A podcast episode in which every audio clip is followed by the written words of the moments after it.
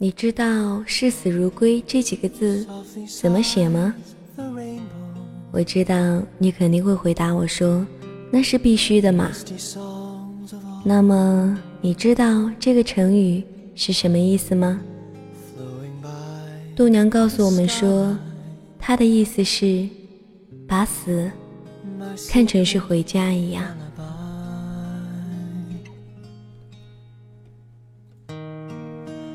Softly sighs the rainbow. Story seldom told. 所以我们本次的新之旅时光列车就是要跟你开启一段这样的心灵旅程前往一个叫做视死如归的站台。前不久贤叔给我推荐了一篇文章当时呢我就大概的看了一遍感觉呀，这不是一篇充满负能量的文章吗？什么死不死的？但是仔细看到末尾的时候，他让我看到了一丝希望，一片生机，一种态度。所以在今天呢，也想要把这样一篇文章跟你一起分享，希望你也能够听到这篇文章想要告诉你的一些东西。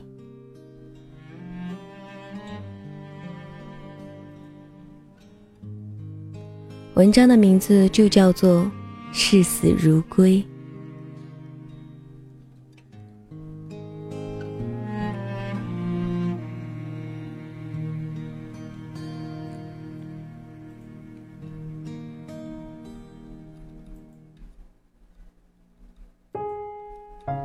我有一个朋友，总以这句话开头，并不是什么好事儿。一来没有那么多朋友好糟蹋，二来也没有那么多故事好糟蹋。鸡汤喝多了会腻，暖文看多了发寒。就算是朋友的故事再精彩，读得久了也会起人生反应。假如有这么一个人，不是朋友，只是点头之交的熟人。平时碰到了打个招呼，就擦肩而过。然后忽然有一天，你得知他死了，你会不会有点想法呢？前年参加考研补习班的时候，认识了一个胖子，我忘记他的具体姓名是什么了，只是记得他的体型朴实而刚健。上课的座位安排，我们两个人是前后排。这个人说话很少，属于性子沉闷的类型，和我这种人尿不到一个壶里，所以我和他几乎没有什么接触。我对他最深刻的印象就是这个胖子很喜欢吃东西，一顿早餐就能顶我两三倍的量。上课偷偷摸摸的吃。下课光明正大的吃，做题的时候吃，休息的时候也吃。我很少能够看到他的嘴巴闲着。二零一二年的夏天，北京下了一场暴雨。那一天，我们还在上考研的专业课，下午淅淅沥沥的，到晚上出教室的时候，积水已经漫过膝盖了。我没有带伞，正为怎么回去而感到发愁，就瞅见胖子蹲在教室外面，把书包里的装着各种的吃食全都拿了出来，该系上带子的都勒上了几道，该封口的也都小心翼翼地检查了一遍，然后点兵点将，挨个数一数，放回了书包里。外面的雨都连成了一道幕布，下得太大了。胖子站起了身，又把自己的短袖给脱了下来，把自己的书包给裹住了，然后就用胳膊夹住了书包，光着膀子冲进了雨里。肥硕的身躯在雨中笨拙不堪，但是胖子的面容却神圣的，宛如抱着炸药包冲向敌人碉堡的董存瑞。除此之外，他好像就没有什么突出事迹了。考研的那半年，大家都是忙忙碌碌的，自家人顾自家人。来了教室也没有什么太多的言语，撑死了有题目不会做才会前后左右大家一起聊聊看。大概是到了十一月底、十二月初的样子吧。考研机构为了强化训练，让我们都住进了安排好的宿舍里，一个人一间，外面有自习室，还配备了盥洗室。我睡不着。就去自习室里做题。那会儿已经是半夜的三点多钟了。我我路过盥洗室的时候，看到胖子正端着一个盆儿在接水洗澡，水池旁边还放了一个凳子。胖子就把手机搁在了上面，放张学友的那一首，他来听我的演唱会。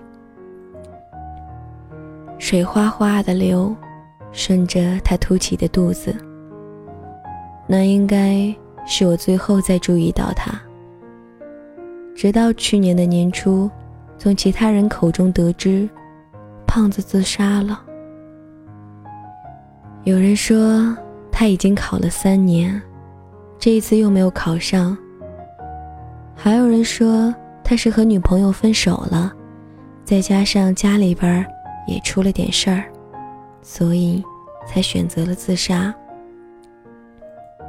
我刚开始听到这样一个消息，稍微的是有些吃惊的，虽然也急着问确切的原因是什么，但是我知道，其实心里早就已经没有把这个当回事儿了。或许是我冷血吧，胖子的死对我来说，只剩下谈资的价值。六月份毕业的时候，我喝了很多的酒。早上四点钟就醒了，宿舍是在十二楼。我站在阳台往下望，大脑昏昏沉沉的，突然之间就萌生出了一个想法：跳下去，好不好？我又猛地被这个想法惊醒了，觉得自己一定是疯了吧，然后就莫名其妙的想到了自杀的胖子。我连他到底是哪一个学校的，爱好什么，籍贯何处，都不清楚。作为2012年考研大军中的一员，他只是不起眼的那一个。我记得我看过一本书，里面写着，结束自己的生命是一个人最大的，也是最后的权利。我和他并不熟悉。甚至描述起他的事情来，也因为消息的稀少而显得十分苍白。但是他的自杀却让我突然明白，自己所处的假想的纯白的学生时代，也是可以鲜血淋淋的。我觉得所有死法里，跳楼算是刺激和痛苦都能够达到最大的那一种。你可以在人生中享受第一次，也是最后一次超人的感觉，然后摔成一滩肉泥，就好像是被踩烂的番茄。好吧，这真的是一个很不好的比喻。电影《草莓百分百》里面有这样一句台词：“青春，就是吃着自己喜欢的食物。”胖而短暂的活着，这话不假。我把胖子的事儿告诉了李少白，问他究竟一个人会在什么情况下选择死亡呢？李少白不屑地说：“你别问的这么文艺了，一个人在想死的时候，自然就会去死。”然后他就不再理会我，转身去写他的剧本了。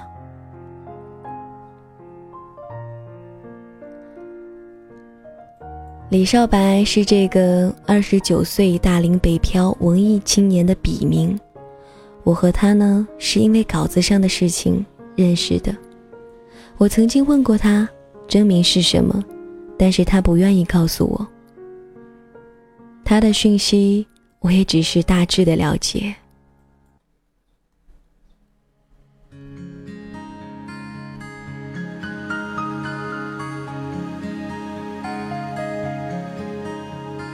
从银幕下发梦，谁令世间空洞？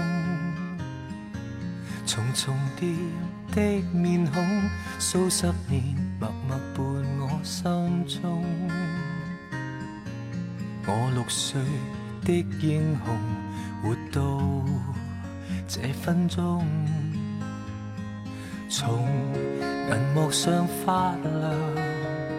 谁是你的偶像？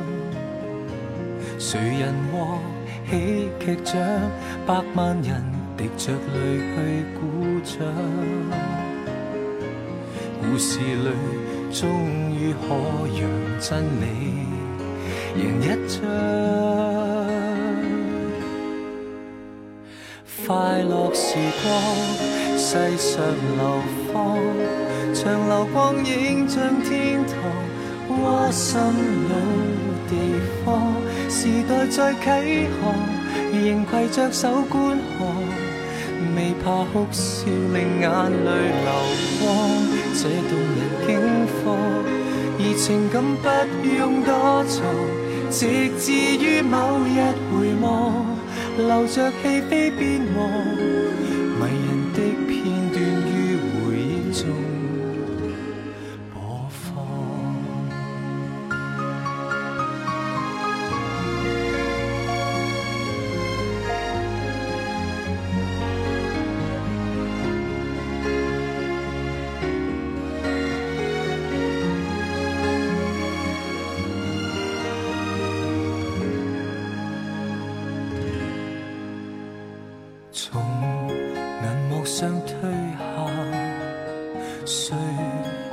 在记忆说话？人和事都落画，再十年亦是盛放鲜花。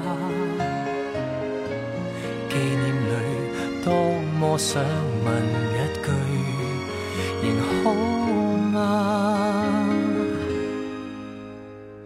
快乐时光，世上流芳，长流光影像天堂，窝心老地方。时代在启航，仍携着手观看，未怕哭笑令眼泪流光。这动人境况，而情感不用躲藏，直至于某日回望。留着戏非变黄，谁曾相约亦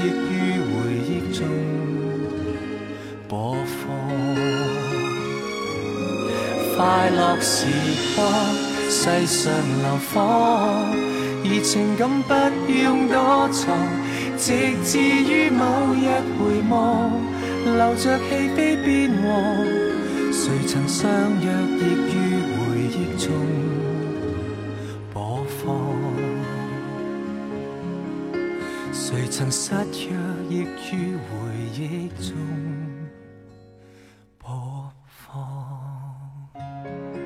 嗯。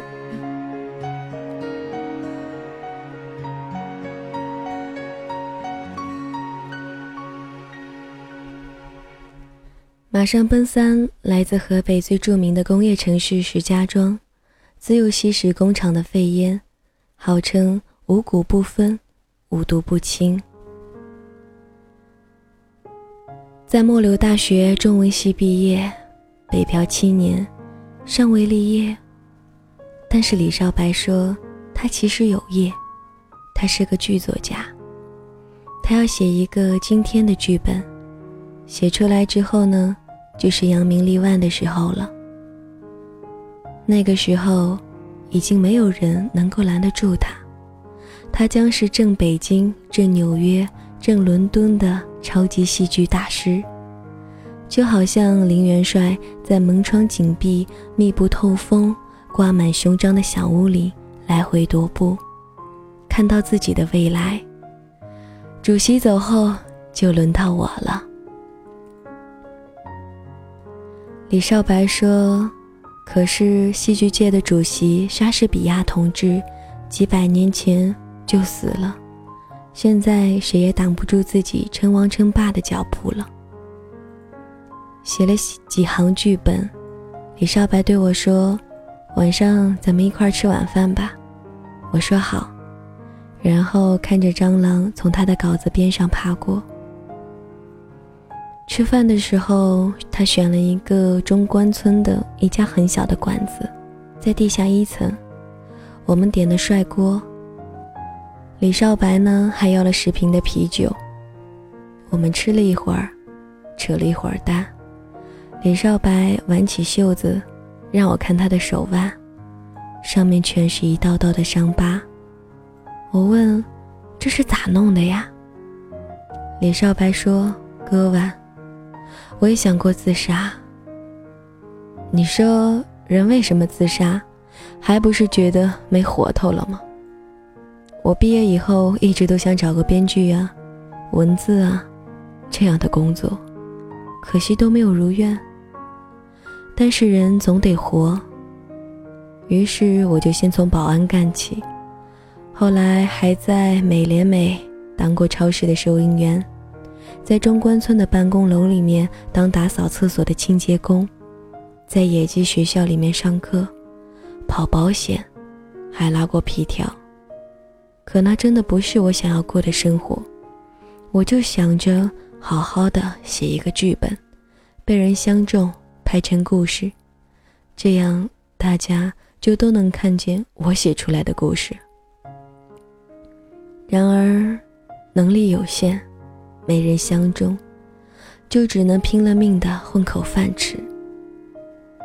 我对李少白说：“你就没有想过回家吗？”李少白回答道：“我这个人毛病太多，但是回家啃老的事儿还干不出来。我和我爸妈说了，我在外面其实混得还行。”温饱不成问题。有一年过年回家，实在是没有钱给他们买东西，我就去卖血。我去，第二天我走路都打飘，但是还好我挺住了，也没有因为卖血而感染上艾滋病。我白天工作，晚上写剧本，到后来实在是扛不住了，觉得整个人都废了。那个时候开始出现幻听和幻觉，那段时间还嗑药了。说实话，嗑药不是好事儿。躺在床上，明明所有的一切都是安安静静的，但是好像就是有人在拿着锤子，一下一下的砸着正对着我的那面墙。砸一下，我的心就跟着颤一下。明明知道自己闭着眼睛，但好像就睁着眼等天亮。有时候太阳照进来，醒了，那砸墙的声音也不再有了。但有的时候，那声音遮住了太阳，我好像永远都无法醒来。李少白说：“现在的自己在北京过得再差，也能够省下钱寄回去。”如果是在其他地方打工的话，肯定不会有这么好的条件。他这样讲道。我说：“你认识的不清楚，你是眼高手低。离开北京，也许能够过得更好、更稳定。你没把自己的方向给把握好。”李少白说：“你说的也有道理，但是我已经把大把的时间都耗在这里了。”明知道自己慢慢的往下升仙，可是想拔脚也晚了。自杀的时候，我也想的挺多的。我觉得赖活着终究不如好死。我把手腕拉一道口子，看着血流，很疼。但是我到最后也没有死成。我觉得我不能死，我还有爹妈在。我死了，没人养他们。所以我得活着，哪怕像狗，哪怕自己生活的稀烂，哪怕吃屎，也得让他们过得好一点。我们喝完酒出来，走过接天桥。李少白被风一吹，头有点晕，就趴在了天桥上干呕。从顶好大厦这一边，能够远远的看到李少白租住的楼房，就在北大南门的附近。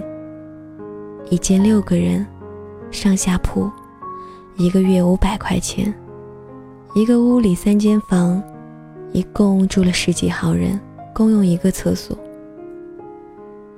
李少白现在的生活过得稍微好些了，他在一个广告公司负责出门跑宣传。外加发一点小广告，还打了一份超市的零工，一个月能挣上四千多。他摇摇晃晃地站起身，张开胳膊，就好像是在拥抱寒冷的空气。他张嘴大喊着，像是败犬的狂吠。我看着他的背影，将帅谁都想做，但却是少之又少。大多数还是拼死你，还是拼死拼活的葬身此处的小卒。站在这里，也能够感觉到那种他妈的悲壮。说实话，我觉得李少白没有创作的才华，他写的东西就是一坨屎，但他活着，像蝼蚁一样伟大。很久以前。一个同学给我打电话，问我还在北京吗？我开始压根儿就没有听出来他是谁，直到他自报家门，又往前倒腾了好久，我才想起来自己的确曾经和这么一个人同学了一场，都快十年的事儿了。我说我在北京呢，怎么了？你来北京玩吗？他在电话里那头说道：“不是的。”我是来北京治病的，听其他同学说你在北京，好久都没见了，就想问问你，看你有没有空，咱俩有时间聊聊呀。我犹豫了一下，说好的，然后呢就问清楚了医院的地址和病号房。那一天我买了水果和一箱牛奶，然后就到了医院。这么多年都没有见，人都变样了。但是好在我还是能认出一点轮廓来。他先喊的我，似乎我能够来，他很高兴。这个同学穿着病号服，半坐在床上。他看到我来了，很高兴。我俩聊了挺多，从最开始同班的时候聊到上大学。他体力跟不上了，聊了一会儿就得歇一会儿。我问他得的什么病呀？是不是还要动手术呢？他说绝症，老子这次啊是死定了。同学说，我找了好多人的电话，总想着要是有一天自己真没了，没和你们再说上话，那该多遗憾呢。我说你别说这些个丧丧气话，虽然说治疗起来不容易。但是又不是一定治不好喽。同学又笑了笑说：“我他妈可不舍得死，老子还是处呢。”我说：“哎妈，这事儿包我身上吧，只要你出院了，你想要那俄罗斯妞，我都给你能整一个过来。”他拍了拍我的肩膀说：“一言为定哦。”他和我说，他曾经喜欢过大学的一个姑娘。可是他妈的，还没来得及表白，就被其他小伙抢走了。他和我说，他特别爱吃他们家门口小馆子做的茄泥。他和我说：“哎呀，我擦，我他妈的要是去了，我爸妈该怎么办呀？”我们聊了挺久。走的时候，是他爸妈送的我，一直送到电梯口。之后。他做化疗掉头发，但是也挺精神的。然后，就突然死了。就是普通人得了绝症之后该有的剧情，看了开头第一句就能够知道的结尾。最后一次我去看他，他还乐呵着和我说，有一个护士姐姐长得真的挺不错的，如果有幸能够活下来，一定要找他要电话号码。他去世的消息是他爸妈发短信告诉我的。后来我数了数，实际上我才去医院看了他四次。他不是我朋友，就是一个很久没有见过的同学而已。这个同学很普通，不是帅哥，也不是土豪，功课也不是第一，但是我就是觉得他很屌。他说他怕死，但是怕的原因是担心他爸妈以后日子不好过。除此之外，他再也没有什么好担心的。至于人生理想，又或者什么志存高远的事儿，他没有和我聊过。或许是没有来得及吧。故事里面的人物血液四溅，倒地不起。那都是剧情，我不会当真。认识的这三个人，虽然说不是朋友，可这是他们的生活，我没有办法把他们也当成是假的。我更没有什么人生哲理好讲，片场汤话听多了，一点意义都没有。人不能靠知音或者读者文摘来支撑自己。本来这些天在检察院实习，忙得一团糟，可是偏偏还是码了这一些不相干的东西。因为无意之间翻出来一张便签，就是那个死掉的同学写给我的，上下两行，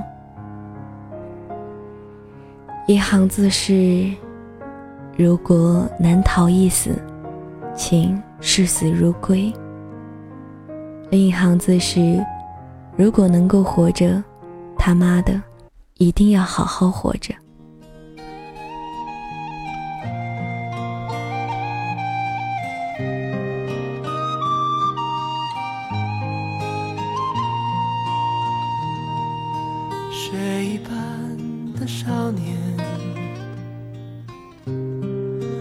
风一般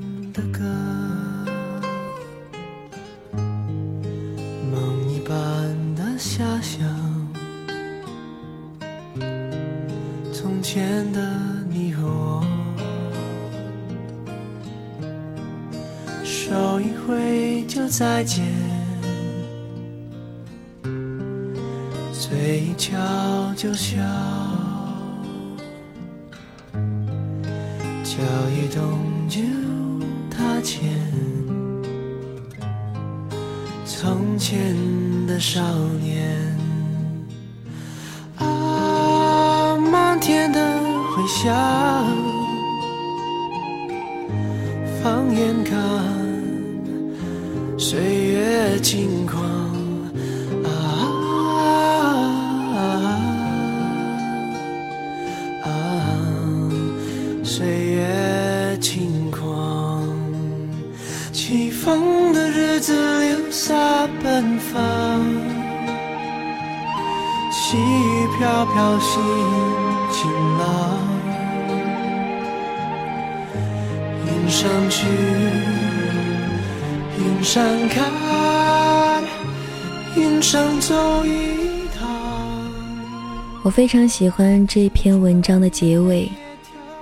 我希望我们都能够把这两句话当成自己的一段勉励自己的话吧。如果难逃一死。请视死视死如归。如果能够活着，他妈的一定要好好活着。我觉得这是在教会我们对待生与死的一种态度。好的，那么咱们本期的新之旅时光列车呢，前往的这样一个站台就快要到站了。很高兴你能够听我把这样一篇文章给念完，很高兴。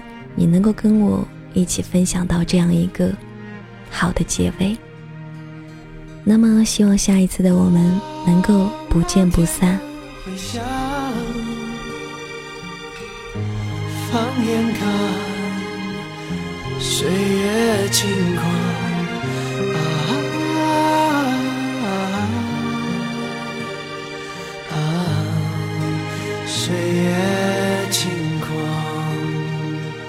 起风的日子留下奔放，细雨飘飘，心晴朗。云上去，云上看，云上走一趟。青春的黑夜挑灯青春的爱情不会忘，不会想，不会答。回忆不回眸，回不。